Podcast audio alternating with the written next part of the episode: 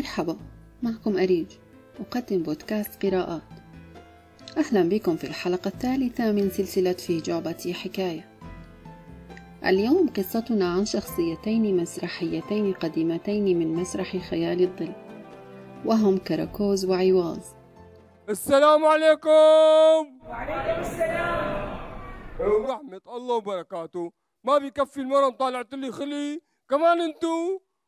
لك شبك شبك فاي تاخذ الشغلة مدري شلون هولمي شو صاير معك لك كراكوز اخ يا عواز اخ لك شبك من طول عمرنا الشروال بنحطه تحت الفرشة وبنكوي إيه أختك الخانو عواز هاي تعرف شو عملت اليوم لا والله هات لشوف طالعت لي خلي مبين عليك جاي عم تخانق دبان وشك ومعصب يعني مثل عادتك ما قصة هذه الشخصيتين؟ توضيح مختصر عن مسرح خيال الظل. هو فن شعبي كان من وسائل الترفيه الهامة في عصر المماليك واختلف الباحثون حول أصل هذا الفن حيث يرى البعض أن الهند هي البلد الأول التي نشأ فيها هذا الفن ويربط البعض الآخر نشأته بالصين. نقله إلى العالم العربي الأديب والفنان ابن دانيال. ويعتبر هذا الفن نافذة لا محدودة نحو عالم من الفن التراثي التقليدي. يعتمد هذا الفن على دمى مصنوعة من الجلود المجففة وملونة بألوان طبيعية تتراوح أطوالها بين 30 إلى 50 سنتيمتر. ويتم تحريكها بعصا وراء ستارة من القماش الأبيض المسلط عليه الضوء مما يجعل ظلها هو الذي يظهر للمشاهدين. ويعرف محرك هذه الدمى باسم المخايل أو محرك الشخوص. تعد شخصيتا كراكوز وعواز أبرز شخصيات هذا المسرح ويعود أصلها إلى العصر العثماني. وبحسب الأساطير هما رجلان حقيقيان. كان عواز هو مهرج السلطان سليم الأول وضم إليه كراكوز بعدما طلب من السلطان أن يأتي بشخص آخر ليساعده في العرض. يعتقد البعض أن أول مسرحية أقيمت للسلطان في مصر بعد غزوه البلاد كانت عام 1517 وفي مرة وأثناء عرض المسرحية أخطأ هو وزميله إذ تكلما بكلام بذيء أمام حرم السلطان. فأمر السلطان رجله المسمى بكجباشي بإخراجهما وطردهما فسأله البكجباشي عما يفعل بهما. قال له اقطع رأسيهما. قالها له وهو غاضب ولم يكن للبكجباشي أن يعصي له أمرا. عقب هذه الحادثة بفترة وفي ساعات سرور السلطان أمر بإحضار المهرجان فأخبره البكجباشي أنه بأمر منه قطع رأسيهما. استاء السلطان وأخبر البكجباشي بأن من قطع رأسهم سيلحق بهم. اذهب وأتني بهم. خرج الرجل وهو مذعور لا يعرف ماذا يفعل. ثم التقى بالشيخ عبد الله الششتري وأخبره بالقصة فطلب عبد الله جلود وقصها على هيئتهما ثم أخبره طريقة تحريكهما وتقليد أصواتهما. ثم بعدها قيل للسلطان أنهما قد حضرا ولكنهما يخجلان من مواجهته بعد هذا الغياب الغير مبرر وأنهما سيظهران له من خلف حجاب ليحدثاه حتى إذا قبل السلطان ظهرت صورتهما كخيالين خلف شاشة انفتحت في الجدار. وبدأا في عرضهما وإلقاء النكات وتبادل المزاح.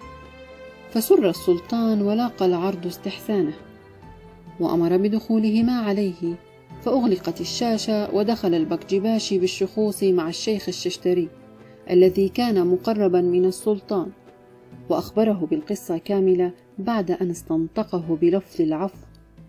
وقال له إن الله لم يحرمه من كراكوز وعواز واستمر السلطان في مشاهدة المهرجين من خلف الشاشة القماشية. إلى أن جاء يوم طلب الشيخ الششتري من السلطان أن تخرج هذه العروض إلى العامة فسمح السلطان بذلك.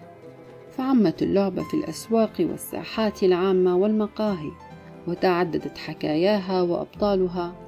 مع الإبقاء على الشخصيتين الرئيسيتين كراكوز وعواز. وأصل اسم عواز في التركية حاج أوض أي الحاج عوض ولاحقا عرب إلى هذا الاسم. أما اسم كراكوز فيعني قرة جوز أي العين السوداء. يمثل عواز الشخصية المثقفة التي تستخدم الشعر والأدب. وكراكوز الشخصية الأمية لكن بنفس الوقت كانت شخصيته صريحة جدا. أيضا هذا النوع من الفن لم يقتصر على تركيا فحسب فقد انتشر في كل الدول العربية وخاصة في سوريا ومصر وفلسطين وباقي الدول العربية. وكل بلد تميزت في طرحها لهذا الفن بما يحاكي واقعها المعيشي واكتساب سمة هذا البلد وبات ينسب لها. ولسوريا تاريخ طويل وثري فيما يتعلق بفن مسرح خيال الظل. كان سابقا يعكس الحياة الاجتماعية والسياسية في سوريا بأسلوب ساخر وفكاهي عبر هذه الشخوص لكي لا يكون هناك أي مساءلة لأنه في مرحلة الحكم العثماني على امتداد أربعمائة عام استطاعت الإبداعات الفنية أن تقوم بمثل هذا العمل الفني الذي امتد وأصبح فنا تقليدي متوارث.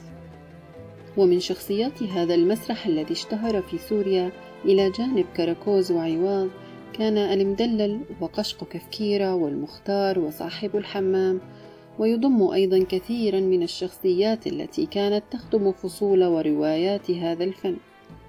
وإلى جانب هذا العرض كان يوجد ضارب على العود أو على الطبلة أو بالعامية الدربكة وتقام هذه العروض عادة في المقاهي حيث يجتمع الناس لمشاهدة قصص من الحياة اليومية وفي المهرجانات وأيام الأعياد. لكن للأسف قد تراجع انتشار هذا الفن على مر السنين بسبب التطورات الحديثة والتكنولوجيا وأنواع الترفيه الرقمي. وأيضا بسبب النزاعات التي تحصل في سوريا أثرت كل هذه العوامل سلبا في استدامة هذا الفن لدرجة أنه لم يبقى سوى مخايل واحد في سوريا وهو الشاب شادي حلاق الذي امتهن هذه المهنة من عام 1993 حتى عام 2018 الذي أحبب هذه المهنة بسبب والده الذي كان يمتهن مهنة الحكواتي في مقهى يدعى النوفرة في دمشق وهو حكواتي الشام المشهور أبو شادي. في عام 2018 أدرجت منظمة اليونسكو مسرح خيال الظل على قائمة الصون العاجل. أي اتباع خطة صون على المستوى الوطني ومن ثم على المستوى العالمي. بالتعاون مع الجهات الحكومية وغير الحكومية تتضمن هذه الخطوة تدريب على مسرح خيال الظل للمساهمة في عدم اندثار هذا الفن الجميل والعريق لتعرفه الأجيال القادمة. هذه كانت حكاية كركوز وعواز الذي قد تكون قد سمعت عنها أو شاهدتموها في التلفاز من خلال مسلسلات البيئة الشامية القديمة. شكرا لحسن الاستماع إلى لقاء قريب بإذن الله. كونوا دائما بخير. يلا بدك شي؟ سلامتك. وأنتو بدكم شي؟ أكيد ما بدهم شي. بخاطركم لكم.